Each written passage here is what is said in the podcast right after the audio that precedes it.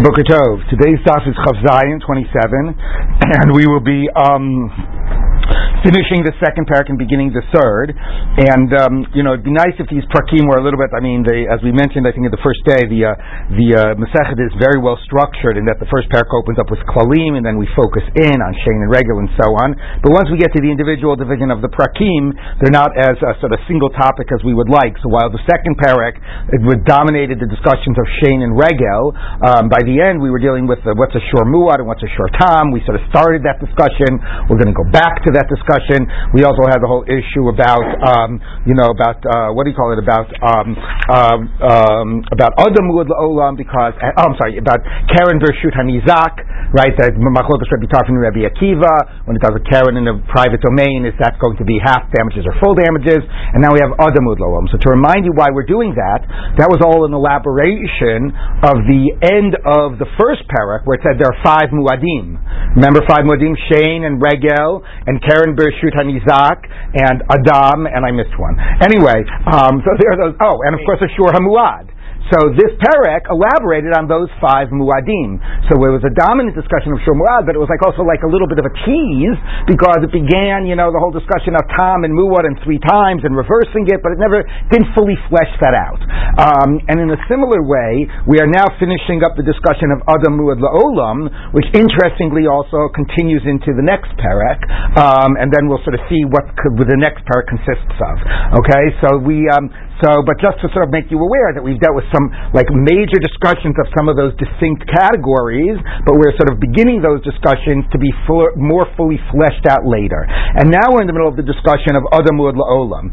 So what the Gemara said has made a very important point at the very beginning. It talked about a person sleeping who accidentally breaks a vessel or uh, blinds his uh, somebody else's eye, and the Gemara said this idea of Adam Muad La'olam, that you always pay full regardless of negligence, is only for Nezek, is only for damages. But in terms of the additional payment that a person pays in cases of personal injury, like uh, Shevet and Ripoy and Boshet and Tsar, all those cases of personal injury, that you would not pay um, at all times. You would only pay when? What would be the circumstances under which you would pay that?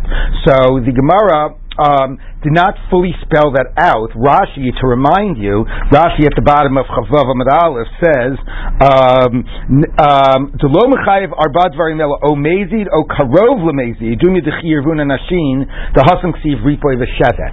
He discusses a the pasuk says when people are fighting, and it talks about uh, rak yitain rapo yirapay.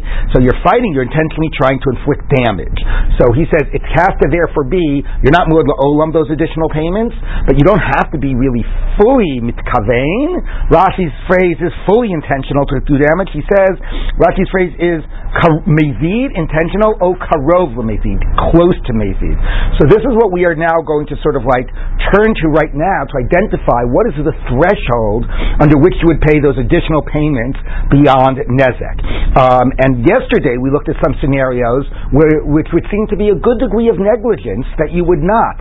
Somebody shoots an arrow and he wanted to go a certain distance, and it goes a longer distance and injures somebody, right? I think that's probably the best example of a degree of negligence. What are you doing shooting an arrow in that person's direction? Okay, and nevertheless, that's not considered negligent enough or karav lemezid enough to pay arba dvarim. People remember that from yesterday? That I think was the most. Another case was you're lying on a rooftop sunning yourself and you have a rock on you and you knew you had a rock on you and you forgot about it and then you stood up. Okay? But even that, okay, well, you're pretty negligent for getting you have a rock on you when you're sunning out yourself on a rooftop. But even that is like, you know, not as much negligence as shooting an arrow and expecting it to go some distance and it goes a further distance. And nevertheless, it said in that case, you're exempt on the arba dvarim. So let's keep that in mind because now we're going to try to see the threshold of when you are chayiv in these extra payments for personal injury. Okay, so the Gemara picks up like this. Um, Bashur, two lines down on Chavzayin Amud Aleph, right? We read Yes. Okay, so Bashur. Now this is a, these are sort of statements of Rava. Rava had some, or Rabba, some great statements about throwing a vessel off of a rooftop and somebody coming and removing the pillows from underneath. That they're both exempt. The guy who threw it, it was going to land on a pillow. He didn't do anything. The guy removed the pillow so he it was indirect. Or if you threw a pillow, or if you threw a vessel off of a rooftop and it was going to hit the ground, and somebody broke it, the second person is exempt because the thing was already about to break. Presumably, the first person would be chayav. Okay, and then it started talking about questions about doing that. If you know, God forbid, if we're talking about a about a baby, a human being, and so on, who is considered to be the murderer? Now, Bashur of the Kibla Bakarnov, somebody threw a baby off of a rooftop, and an ox came and gored it in midair. Okay, so Pluk said Rabbi Shmuel ben Yochanan ben Broka Rabbanan. Does the do, do, do, you have to pay kofer in that case for you know killing a person? If you, the ox has gored three times, you pay kofer. Would there be a kofer payment in that play in that case? The Tanya was on the brisa. V'nasan pidyo nafsho that you shall pay the uh, redemption of the soul. This case of kofer when your ox gores and kills somebody. The main nizak the um, you pay for the life as it would be market sold in the slave market of the person whose life was uh, killed, or the, the, who that's funny he calls it nizak, but it means the, what the main neharag. Maybe Shmuel ben Oshab Yochanan ben Broko Omer the main mazik. No, the, the owner of the ox pays for the value of his life, how much he would be sold in the slave market. Because here's the idea: if you're paying an atonement payment, the chiddush of the Torah by an ox that gores somebody is that as opposed to in the ancient world where the halacha was that if an ox gored somebody, there would be times where actually you would kill, take the life of the owner. By the way, it explains the pasuk, right? The pasuk says, "Oben yigach obat yigach Right? Everybody knows that when you know by the ox that gores somebody. So what do you mean if it kills a, a, a you know a boy or a girl? Like, why do I need that pasuk? Of course, of course, that would be the same because in the ancient world, if it would kill, if if, if Ruvain's ox would kill Sh- Shimon's children, then we would then, then then they would kill Ruvain's children. So is the pasuk is saying, no, no, no, no, no, you do not take the life of the owner or of the owner's children. What you do is you pay a kofer. Okay? So the kofer, because it's an atonement payment for the loss of the life, how do you make that atonement payment? One way to say is you try to do something that symbolically is giving back the life of the one who was killed. So that would be the value of that person's, you know, the way you would assign a value to human life, of course, which is, you know, absurd. To, but but the only way we can do it is we do it based on how it would go in the slave market. But the other way of understanding it is not giving back the value of the life that was taken, but giving the, the value of the life of the person who owned the ox, because it's a statement that his life deserves to be taken, and instead of taking his life, you're taking something to substitute for his life. You're taking a, a monetary payment. Okay, so therefore, if that's um, um, so that's the debate. So now we're saying that that would tie in here. Why would that tie in here? Because this baby thrown off the roof, it doesn't have any value in the slave market, right? Who's going to pay for a baby that's about to die and as it hits the ground? So if you paid Dmei Nizak, you wouldn't pay anything. But if you paid Dmei Mazik, then you're obviously then you're going to pay however much the value of the owner of the ox is. Okay, so in that case, the baby thrown off the roof that the ox gores and kills, um, it would it, whether there would be a payment or not would depend on Demei Nizak versus Demei Mazik. Okay, the Amar Rabba. Now Rabba says, now this gets us back to the case of, as I was saying, about what is the threshold of payment for uh, for personal injury, for chavala. Dama Rabba, Navim Reish Hagag, oh, excuse me, we're not there yet. First we have to have this fun case. Navim Reish Hagag, Vinitka Bi'isha. Oh, actually it is, it's both. Okay, a person falls off of a rooftop and happens to have an erection while he's at the rooftop, and he winds up, uh, um, uh, what's the word I'm looking for here? Penetrating, thank you, a woman. Okay, this is like, you know, when you're teaching this, this in a high school, this is the case that you never forget. Okay, anyway, the kids will never forget this case. Exactly how the Gemara imagined that this could actually happen, I don't know, but anyway. Chayav Arbatvarim, well, we're going to get to that. Chayav Arbat, but why is it amazing? We'll see in a minute. So now, finally, after having all those cases where you're exempt for arbet varim because you were not negligent enough, right? Because even the shooting of the arrow case, here all of a sudden you're chayiv in arbet varim, but you're not chayiv. But but the, but it would not be an act of sex to make this woman your wife, this, person's wife, if it was his sister-in-law and the brother had died. I understand. So let's read what the Gemara says. Now, first of all, you chayiv in four of the five. Nezek tzari ben shevet aval boshes lo, not boshes. Non, because we taught in the Mishnah, eno chayiv al boshes ache mit kavein. You have to actually have intention. Negligence isn't enough. Boshet, you really need intention. We'll see about that in a minute. But by these other things, negligence is enough. Now we have a double problem understanding what we just taught. Because number one is, why is this more negligent than the case of the shooting of the arrow? Right? That's not clear at all. Now you could say that maybe it has to do with the fact that the uh, that the guy has the erection because there's a general understanding that right that if I mean the, the relevance of that is um, that you know the assumption that an erection has only if the person wants it you know which is interesting because it doesn't really pay attention to a, a sort of a like a, you know a, physiological response to you know being sexually stimulated even if it's not like uh, your desire to have it. But anyway but the Gemara but the Gemara nevertheless says that and that's relevant in the following case. Let's say somebody says to someone kill this person or I'll kill you right? So you're supposed to let so so you're supposed to let yourself be killed. But let's say the person didn't do that and he went ahead and he killed the guy that he was you know that he was told to kill has he committed murder? Is he liable for an act of murder? So the halacha is the way the Rambam and Tosfos rule is that you're not this guy is not liable for an act of murder. He did the act of murder under duress. So what did he do wrong then? What he did wrong was was that he did not do he did not fulfill the mitzvah of to of of of Yahag Yavur of you know of Kiddush Hashem of giving up your life before doing that. But but the the act of murder itself was an act that was done under duress and he has not violated the act of murder. Now let's say somebody says to this person you know uh, have sex with this married woman or I'll kill you and he's supposed to give up his life because one of the Yavur is forbidden act of sex and he doesn't and he has sex with that woman so in that case he is liable for having done an act of adultery. It's not considered to be under duress and not really his act. Why? Because there's a principle of ein das that since erection ultimately comes because a person like wants to have it, then the source of the desire and the want for the act when somebody is murdering somebody under duress, the source of the desire for the act is seen to be external to him and being imposed upon him. When in this case, the source of the desire for the act is seen to be internal to him. Okay, that's this principle of ein so you could have sort of said that maybe that somehow explains this case. And since this case is this guy with this erection, so maybe it's considered, considered to be like his act and not an accident, and fundamentally, you know, that he wanted it. Of course, if that's true, if uh, you and anyway, if that were true, you also would be. It should be an act of yibum. It should be an act of making his, uh, you know, of sex that his sister-in-law is now his wife. So that doesn't seem to be the way to go. So let's see what Rashi says. Rashi says, "V'nitka be'isha." This is Rashi, two lines, three lines down to the narrow lines.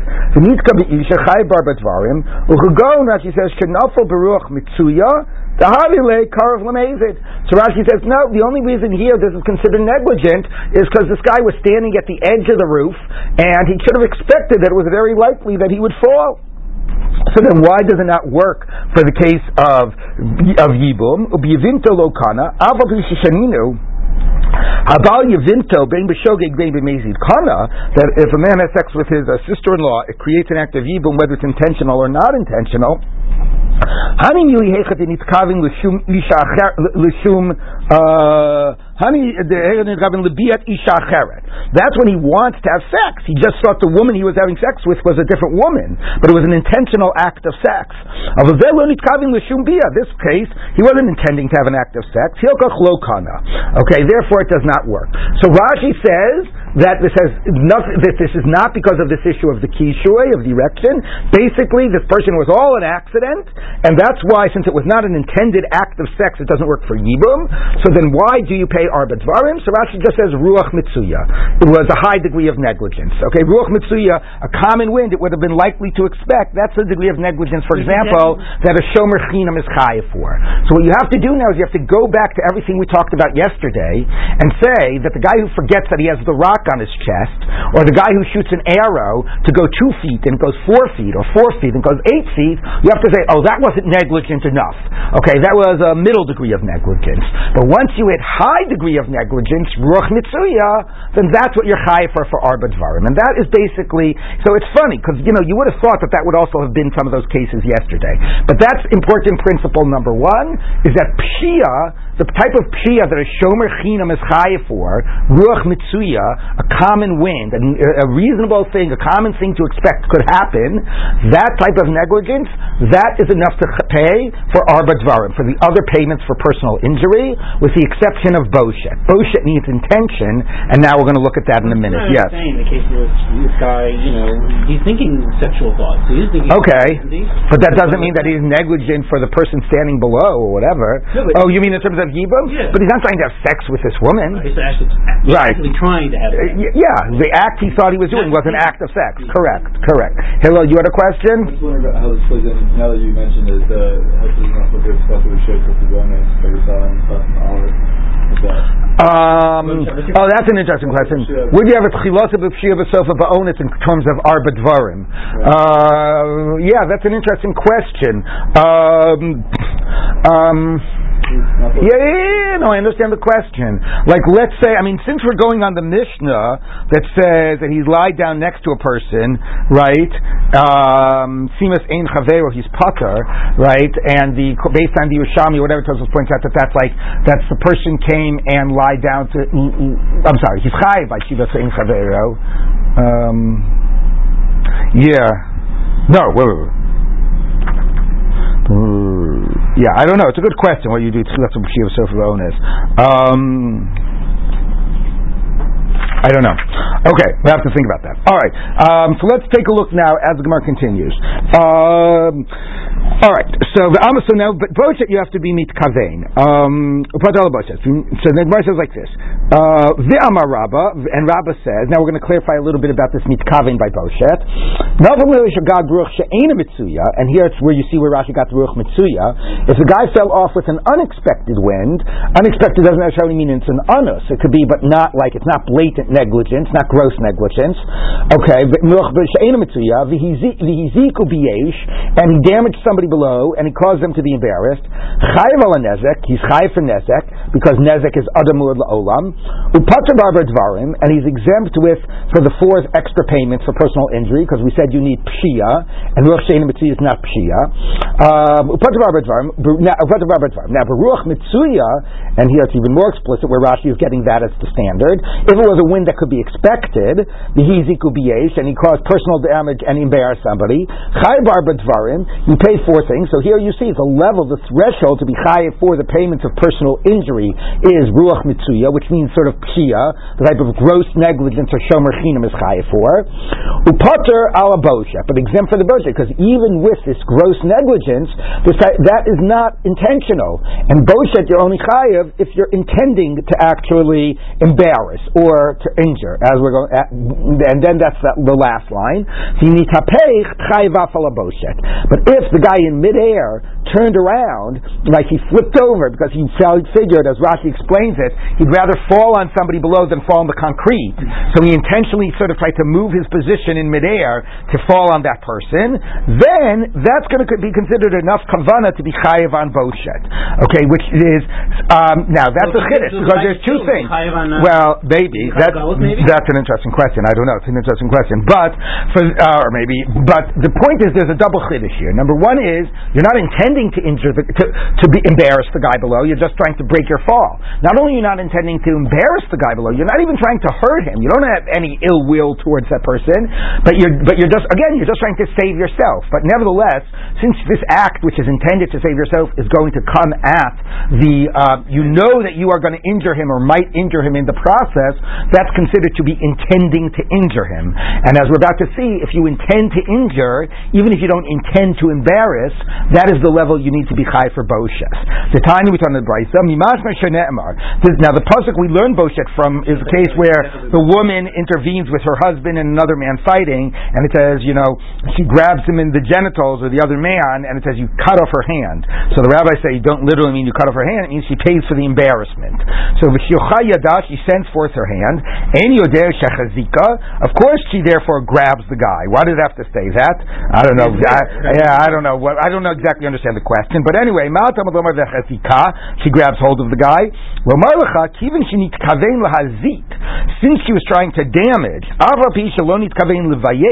even though you were not trying to embarrass, you were just trying to like just trying to you know to, to, to injure the person or to intervene, and not be trying to cause embarrassment. Okay, that is enough intention in order to be chayiv for boshes. So for boshes, you need not negligence is not enough. You need kavana, but the, but kavana not to cause embarrassment, kavana to, to do damage. And the chiddush of the case of the guy flipping in midair is he's, he's he might be intending to injure, but he's not he's not motivated to injure the guy. He doesn't want to injure the guy, but he's doing an act that he knows will or might very likely bring about injury, and that also is considered sufficient. So to do an act that you know might very well injure this person, that is considered kavana lahazik, and that is considered enough to be chayiv for boshet. Okay, so those are the thresholds. Nezek is even anaf. Shevet repoit tsar is pshia, the type of pshia of ruach mitzuya that a shomer chinam is chai for. Boshet is kavana, but not kavana levayish, kavana lahazik, and kavana lahazik is even if you don't want to hurt, you know, you don't want to hurt the person, but you basically are doing an act that you know is going to hurt the person, or might very well hurt the person. What? Yeah.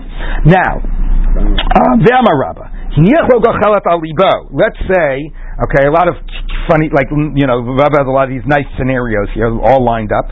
Somebody put a um, a, a, a coal on another person's, like a burning ember on somebody else's heart, like the guy was lying on the floor, umate, and the person died as a result. Patur. So this, so that's not an act of murder. You're exempt, and maybe also exempt even if, if, if for gullus, because the guy should have removed it. I mean, obviously, assuming that the guy had the ability to remove it. Okay. Um, so al bigadov nisraf. It was on a person's garment, and the garment's burnt, chayav you're chayiv. Okay, because you could say, obviously, you burned it. What's the chiddush? The chiddush is, even though the other guy could have removed the coal, what you did the act of damage, he, you cannot say, well, you did it to yourself because you didn't remove it. You know, no, I, I can allow it to burn, and I'll just get you to reimburse me. Okay, so I'm a Rava, Travayo Tanini, we taught both of those. Alibo. The, the case of the heart, it's a Mishnah. Kavashalav litoch ha'ur. If somebody you sort of held somebody down in a in the middle of a of a, of, a, of, of you know of a fire. Oh, litochamayim or held a person's head underwater. And he couldn't get up. So he that's an act of murder. Even if he didn't push the guy, the guy was already in the water. He just put his hand on the guy's head and kept the guy from going up. He didn't even push him underwater. That's considered an act of murder, and you're chayav. Okay. However, if he pushed the guy into the fire, into the water, even though you did the act of pushing him in, if he's yachal alos mishamu meis patur, if the guy could get out, that's not an act of murder. Okay, so the chiddush is the first case is the chiddush that's an act of murder, even though you just prevented the guy from getting up. He was already his head was already below water. The second case is the chiddush that it's not an act of murder, even if you push the guy in, since he could get out. So it's basically assumed that a person will, of course you know, naturally act in a way to save their own lives, and therefore, if they could have saved their own life and they didn't, then you are exempt because, of course, you can't say I did it. The person should have taken, you know, should have uh, got, you know, got out of the water.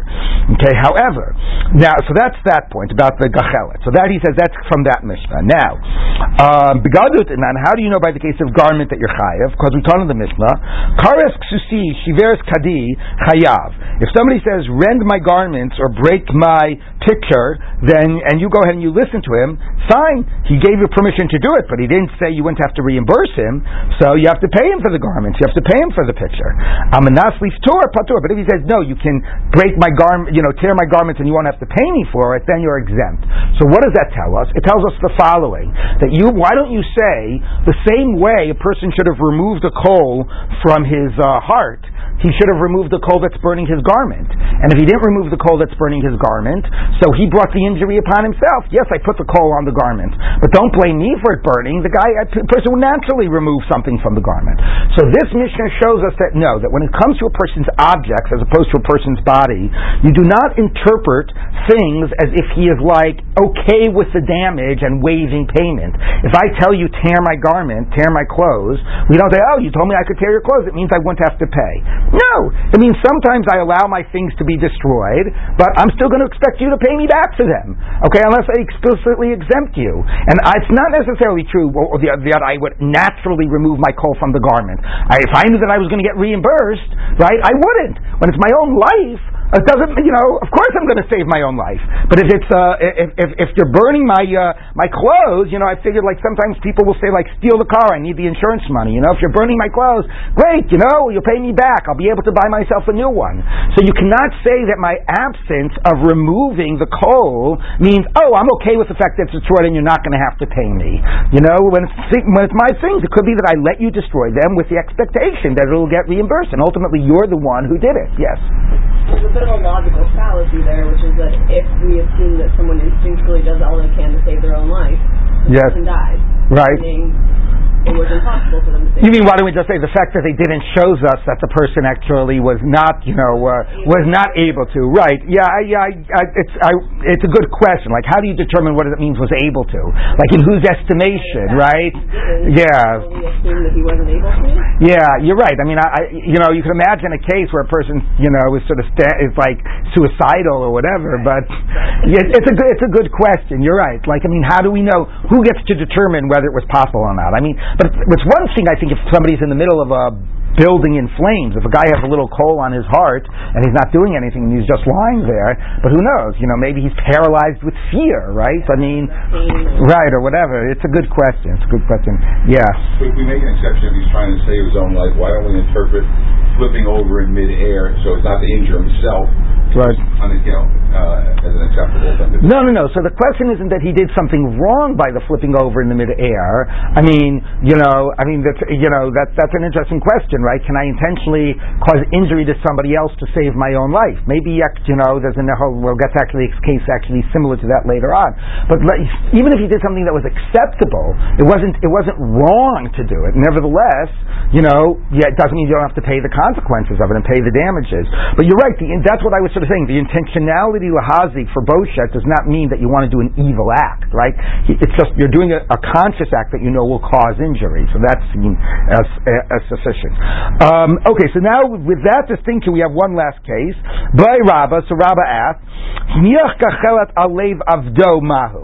Let's say you got your slave, and Tosfos says that the case would be that the slave would be bound. The slave can't do anything about it, because of course, if the slave was not bound, the slave would take the coal off of his own heart. Okay, but the slave can't do anything about it. The question is about you. Okay, somebody went ahead and put a coal on the slave, and the slave is bound and can't do anything, but you can remove it. Kigufo dummy. So is sort of it, it, do you treat the slave like your own self? And of course, you would never tolerate, you know, having uh, letting the slave's life be taken, you know, in this process, and therefore you can't blame the guy who put the coal on the heart, because of course the owner should remove it. The same way the owner would never tolerate it if it was on his own heart. Oh, to mamona dummy, or is it like on his garment? It's like, okay, you destroy my slave, you'll pay me for a new slave, right? So that's a really interesting question, right? This is, gets to the whole heart of the issue. Excuse the pun. Anyway, the heart of the issue of, you know, about a slave as property. How does the owner treat the slave? Does he treat the slave like a piece of property? So you destroy my slave, you'll buy me a new one, and therefore I don't have, you know, it's not expected that I would remove the coal. Or no, the owner recognizes that it's a human being and recognizes the life of the slave, and therefore, of course, you would remove the coal. And if he doesn't, then it's his fault, not your fault. Okay? Now, let's say you say he does treat it like his own body. Let's say he has a, puts a coal on an ox and a bound ox. Okay, so does that does the owner say, well, you know, fine, you'll buy me another ox? He treats it like a piece of property, and therefore you're to blame because there was not an expectation that the owner would remove it, right? Or do you say, no, an ox is still a living thing? If it's a living thing, then you could say, okay, I know I put the coal on the ox, but of course the owner was going to remove it. Who who didn't remove it from a you know from, from, from if their animal is about to be killed? So um so the Gemara says, hadar pashta. So ma, what's the halacha? Um, Hadar Pashta, in the end, he concluded, Avdo Kigufo Sharo Kamamono. His slave he treats like his own body, and therefore it's of course taken for granted that the person would remove a coal from his body, he'd remove a coal from the slave. If he doesn't, he is just welcoming the damage upon himself, um, and therefore you're exempt. And in the case though about the ox, in the end of the day, it might be understood. We wouldn't necessarily expect that he would remove it. Maybe he would be okay with the ox being killed as long as he's going to be reimbursed. So really interesting question, right, about how a person treats things that legally are his property, but there's a difference between inanimate, living things that are his property, and human beings that are his property. And does he sort of, and how does he look at them? Does he look at them purely just as, you know, in terms of their dollar value and purely as pieces of property? Yes, Ella. Rashi seems to, I mean, you, you mentioned as proper, but right. Rashi didn't seem that that's the case. So the question is, the evidence yeah, but right. So that's a straight right. But Tosfos's read is a much better read of the Gemara because what type of a question is it? Of course, a slave would remove something, and yeah. So I was reading it through Tosfos, right? Okay, um, okay. So now the Gemara said. So that was an interesting little ending of that. Now we move on to Hadron Alaki to the Regel. Now we move on to the next parak, which uh, is going to sort of be an interesting intersection of some discussions of Adam Hamazik and Boer. So let's take a look. Um, somebody puts a vessel in the middle of the public domain, and somebody else comes and trips over it. So Reuben puts a vessel in the middle of Rishut Rabim, and Shimon comes and trips on it. The Shibrani broke it, patur. So Shimon is exempt. Even after now, this is of course in, in direct contrast with saying a minute ago that Adam muad la'olam. Adam is muad la'olam, but Shimon now walks in Rishut Rabim and breaks Reuben's vessel. He doesn't have to pay. And if, however, Shimon got damaged by breaking the vessel, so Balach chavit chayav The owner of the barrel has to pay has to pay Ruvain has to pay Shimon because Ruvain made a bore. So you understand Ruvain put his pitcher or barrel in Rishut Rabim. He made a bore Rishut Rabim. He's chayav if Shimon gets damaged, but if Shimon damages the thing, Shimon is exempt.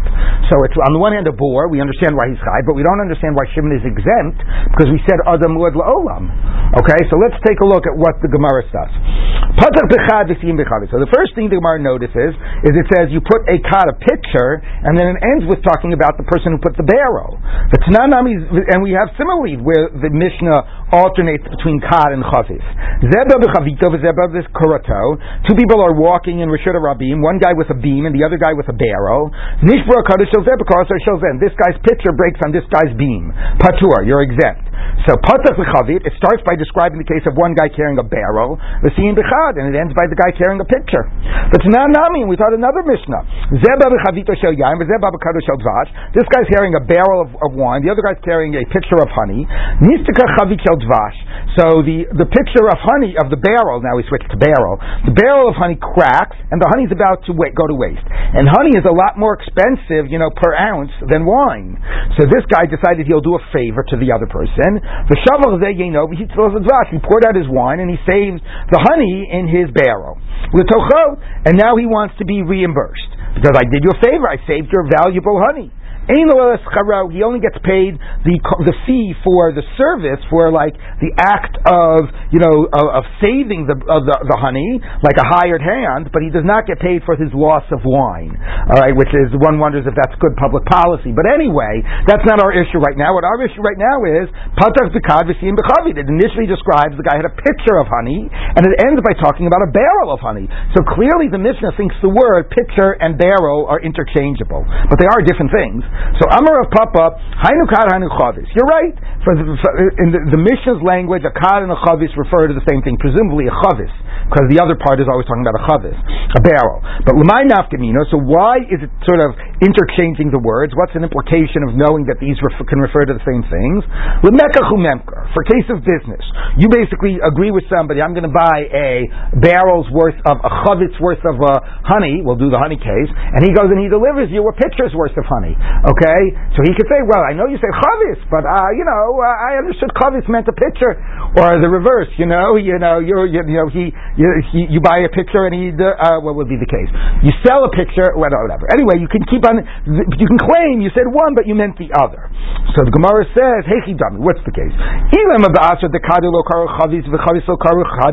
If it's a place that's not like whoever the, the you know like the Mishnahs was assuming a place where it's very clear that barrel means barrel and picture means picture, Halo. You can't claim it meant the other thing. It doesn't matter what it says in the Mishnah. In this place, chavis means chavis and kad means kad. So karala. No, here would be the case. The case would be, you know, and presumably if everybody meant the words interchangeably, it also wouldn't be a chiddush, you know. So it must be that the words in general have their standard meaning. A, a pitcher means a pitcher, and a barrel means a barrel. The ikanami the karlo chavisa kada kada chavisa. But some people sometimes use the word chavis to refer to a pitcher, and they use the word and they use the word kad to refer to a barrel. So ma'oditema zil basaruba. I might say that you go by the majority. You don't go by monetary matters after the majority. What does it mean? What principle do you go by by monetary matters? So you have the burden of proof. So the case would be, right, you paid me the money for my pitcher, for my chavit of wine, and I deliver to you a, uh, and I deliver to you a pitcher of wine, not a barrel of wine. Okay, so you're saying, what are you talking about? I wanted a barrel. Give me back my money. I didn't want a pitcher. Say no. I have the money now in my possession. Okay, you prove that when we agreed to the idea of of chavis, we meant barrel. I understood that by chavis, we meant a pitcher, not a barrel. And if you want to say otherwise, you have to prove it to me. Okay? And the same would be in the reverse. You haven't paid me the money yet, right? We said a kad, I delivered a kad, and you're saying, no, we said kad, but I wanted a barrel. I assumed we meant a barrel. I said, fine, give me back my money. I'm not, I mean, and I'm saying, no, no, no, we agreed to this, pay me. I'm not going to pay you. You know, I say we meant the, I say we meant a barrel, not a pitcher. So whoever you're trying to get to pay up the money, you have to to prove that that's what you meant. And even if the majority of times it's clear that, you know, what your interpretation is correct, since there's a minority number of circumstances that people mean the other thing, then you cannot prove, that's not enough to be able to prove that your interpretation is the correct one and that you can force the money out of this other person's hands. Okay, so Hamotzi Mechavel Avaraya trumps the idea of Rove. Now, what I'm expecting somebody to ask is, well, why don't we just see how much you paid? Like, you know, you know, you know, shouldn't the amount of money that you paid prove what we were talking about, right? If you paid, uh, if, if basically a pitcher normally goes for ten dollars and a barrel normally goes for fifty dollars, and you paid fifty dollars, shouldn't that be sufficient proof? The majority possibility maybe isn't, but the amount of money clearly points to what you meant. So Tosfos deals with that, and Tosfos you know what? Maybe it would, because there's another Gemara that says it does.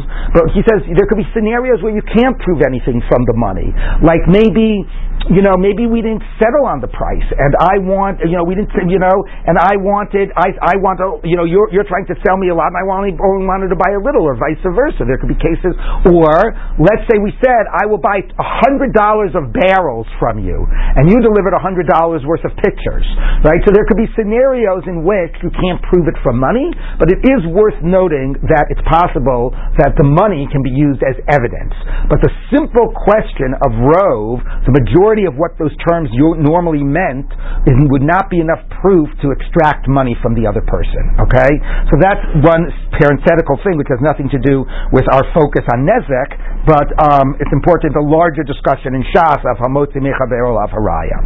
Now we get back to our Nezek discussion. Somebody came and was walking in Rishut Rabim and broke the pitcher, they're exempt. Now remember, this is right after, after having said Adam Muad La'olam. So the Gemara says, Am I Potter, why are you exempt? You should look where you're going. You broke this guy's pitcher, you should look where you're going. So Ami Dvei Rav Mishmeid Rav, so in the house of Rav, they said, the base medrash of Rav, this guy basically filled the street with his barrels. So therefore, you know, there was no way to get through the street without stepping on his barrels. So therefore, I'm exempt because I don't. Ha- he doesn't have a right to prevent me from walking through Rishus Harabim. Shmuel Amar. It's night. Since it's night, you can't look where you're going, and that's why you're exempt. Rabbi Yochanan Amar Bekeren um, Zavis. It was co- around the corner. So basically,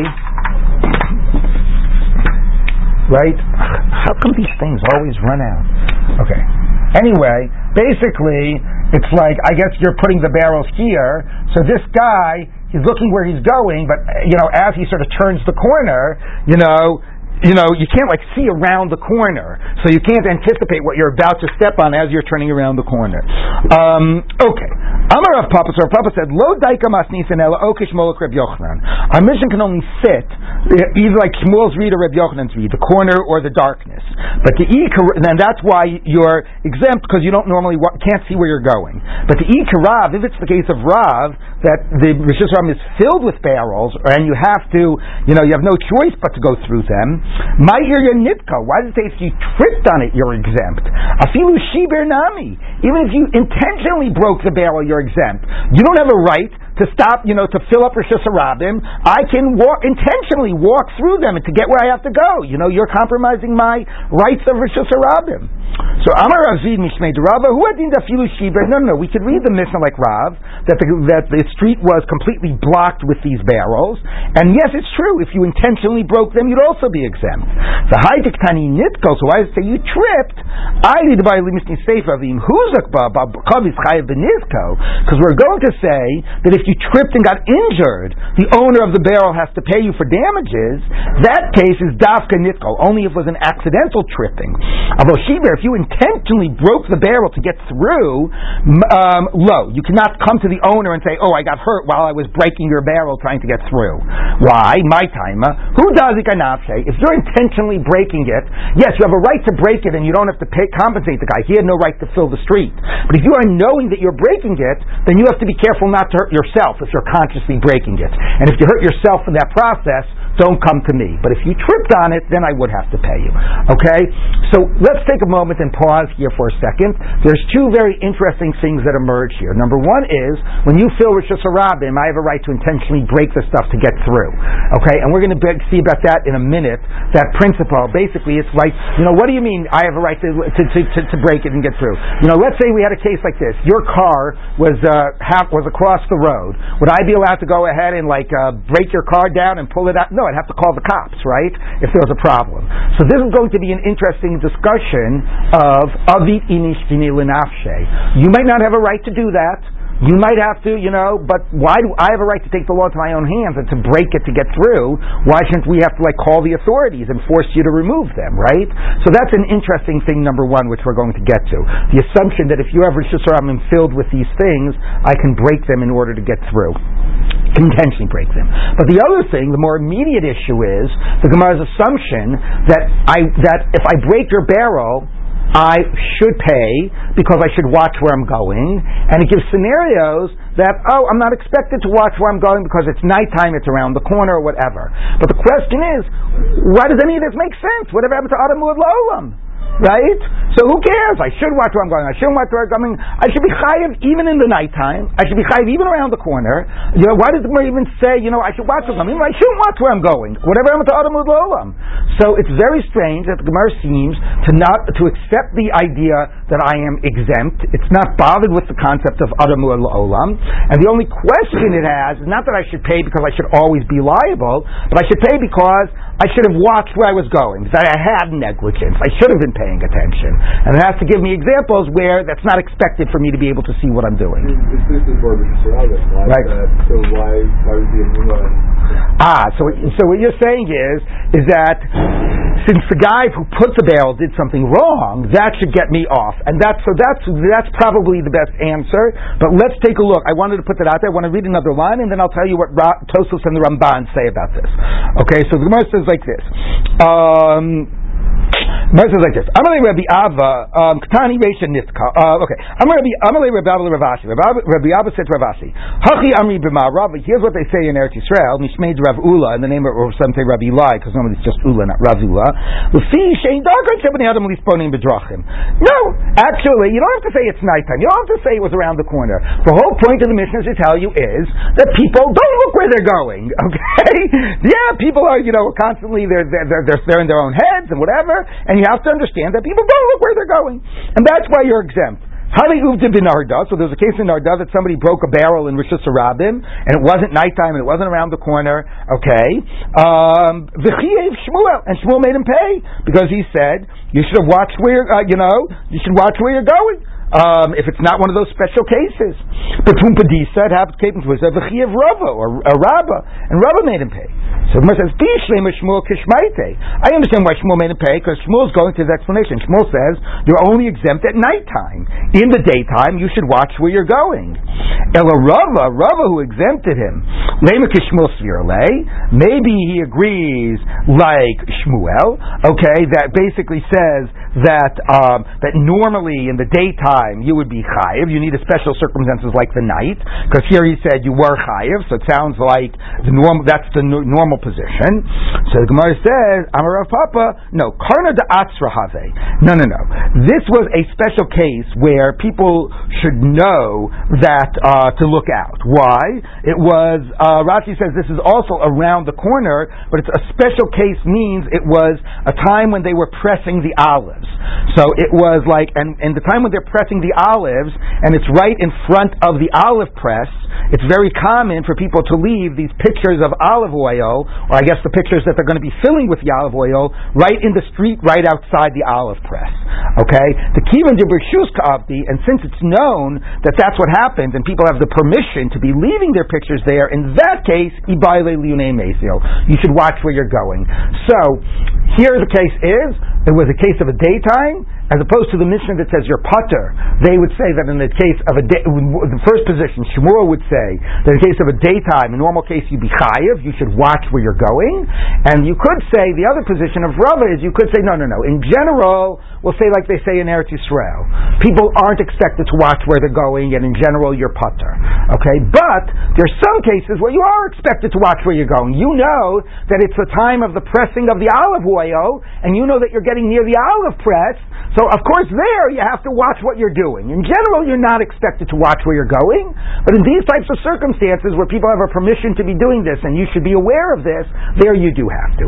Okay, so the bottom line, the upshot of all of this is what seems to be exactly against what we said yesterday, right? Which seems to be there's a presumption that even as an Adam Hamazik, you're going to be exempt um, unless you have some degree of fault and some degree of negligence.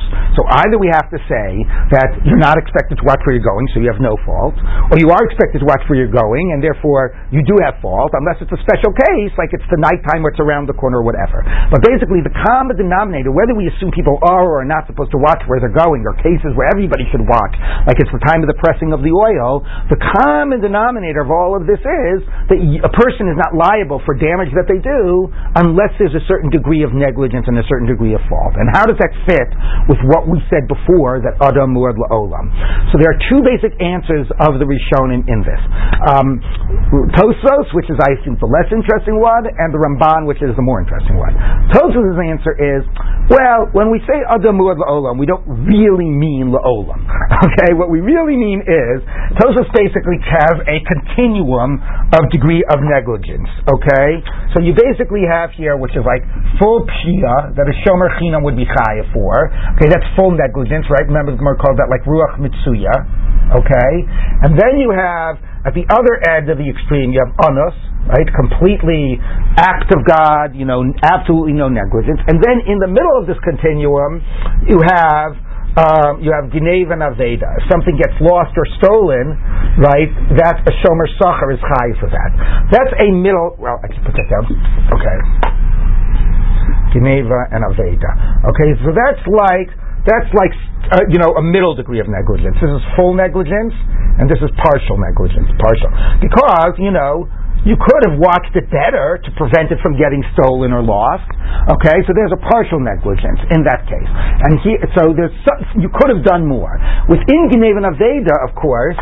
Um, um, um, Aveda is much closer to the full negligence, right? Things get lost means you were really being sloppy with them. Okay, getting stolen, somebody else was coming and trying to take it, was much closer to the honest side. All right. So Tosfos says when we say Adam is muad la'olam, we mean that Yechayev not only in a case of pshia you're even chayav in these in, in the cases of partial negligence that are on this side of pshia. But cases where you have zero, like we have zero negligence or very minimal negligence, these are cases that you're going to be putter on, and that's the idea of walking in Rishus Harabim, where you basically say if you're not expected to watch where you're going, then it's considered to be very minimal type of negligence. Okay, so it tells us we're not saying Lord Olam, we are not saying all of this. We are actually saying that you, based on our sugya, what we're actually saying is you need a small degree of negligence to be cha- and you need a small right. You need a yes.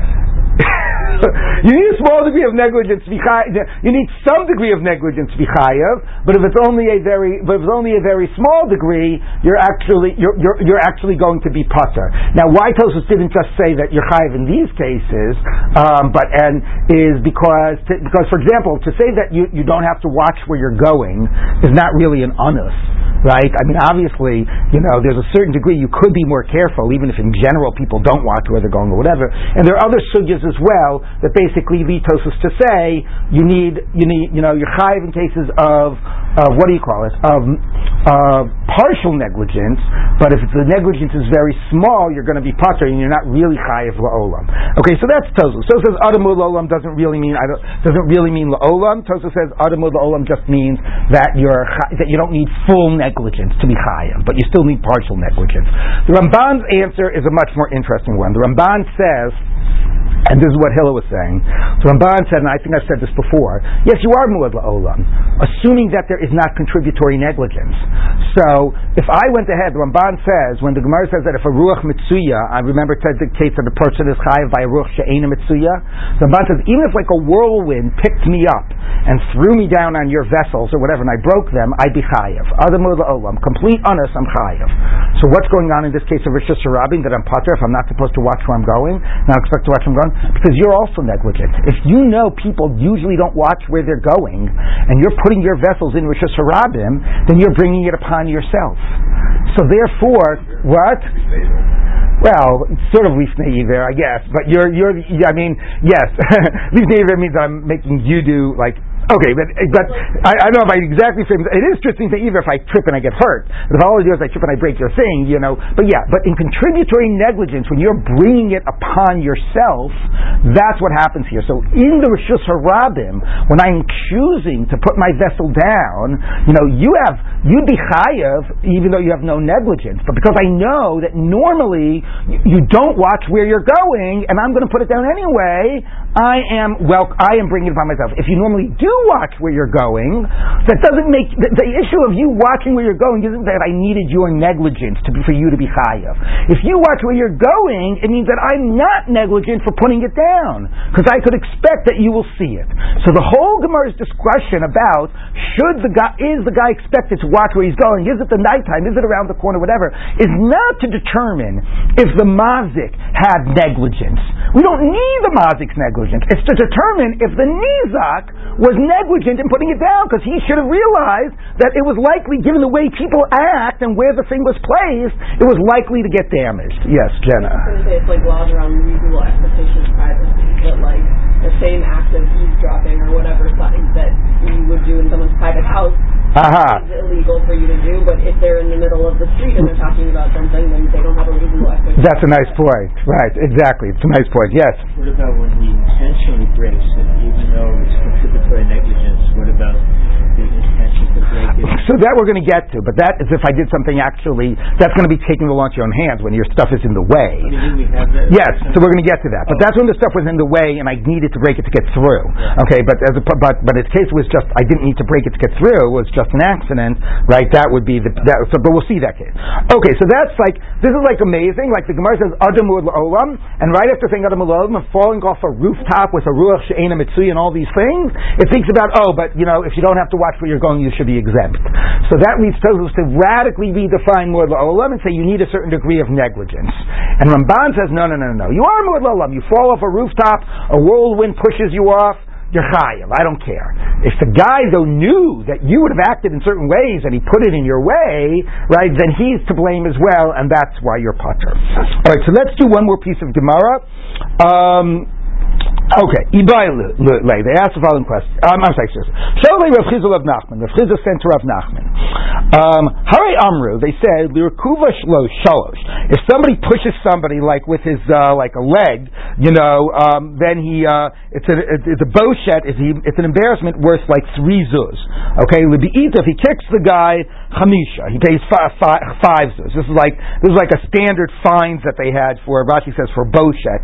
You know, if people uh, that, that they assessed that that was a degree of embarrassment. Ulisano keret ray. But if you and you hit him with like a uh, this thing which is basically a like a, a, a saddle, you pay thirteen. Lepanda demara lekufina demara mai. What about if it was like the handle of a hoe or the metal of a hoe? How much would you pay for embarrassment if somebody did that to somebody? So Shalach Le, he sent back to him, Chizda Chizda Knasa Kamagnis Bavel Chizda, what are you doing? Are you collecting knas in Bavel? Boshes is a type of a knas payment, something we'll discuss later. Okay, whether it's knas or it's like knas. But anyway, and you don't do it unless you have smicha, unless you have that smicha that goes back to Moshe Rabbeinu. You don't do it in Bavel. So, Emali Gufa de Uvda Have. Tell me exactly what the story was. I, I, let me get to the bottom of this. So, Shalach he sent him to who Gargusa, a certain well, the day tray of two of a partner owned by partners, to go Yoma Havi Doli Chad Minayu. They would alternate days. Each day a different person would draw the water. Asachat Kadali Biyoma Delay. One person came and was drawing the water when it wasn't his day. Amalei, so the other guy said, Yom it's my day. The other guy ignored him. Ah, whatever, shut up. And he was drawing water when he wasn't allowed to. Shako Panda Damara, so the guy whose day it was, took the, uh, like the, the handle of a, of, of, of a hoe, Machye, and he hit him okay, to, to protect his uh, access to the water on his day. Amalei, so so he wanted to know what should I do to find this guy. He beat this other person who was drawing from the well on the wrong day. So Amalei, so he said back to him, uh, who was it? Uh, who was saying to who? Um, Rav Nachman said to Rav Chizda, May a pandi let him hit him a hundred times with the handle and Gesundheit, he hit him with the handle. He shouldn't be paying anything. He had a right to hit him with the handle. Even according to the opinion that you're not allowed to take the law into your own hands, but but if it's going to be an, irreco- an irrevocable loss, you are allowed to take the law into your own hands. Now, why was it an irrevocable loss? Let him draw the water and then let me sue him to be reimbursed. You know, so Rashi says, well, you don't know. I mean, like, my plants might have died. You know, what's going to happen to my plants today if I can't get them watered? What's going to happen to you know, you know, maybe the well will run dry after a certain period of time. So my ability, if I really am going to suffer a loss that cannot be recovered in the courts I am allowed to take the law into my own hands. But if I can be recovered in the courts, then I am not.